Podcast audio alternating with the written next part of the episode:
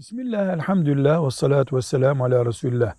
Müslüman, Müslüman olmayan birine hediye verir, hediyesini alabilir mi? Yani farklı dinlerin insanlarından hediye almak, onlara hediye vermek hakkında dinimizin kuralı nedir? Kural şudur.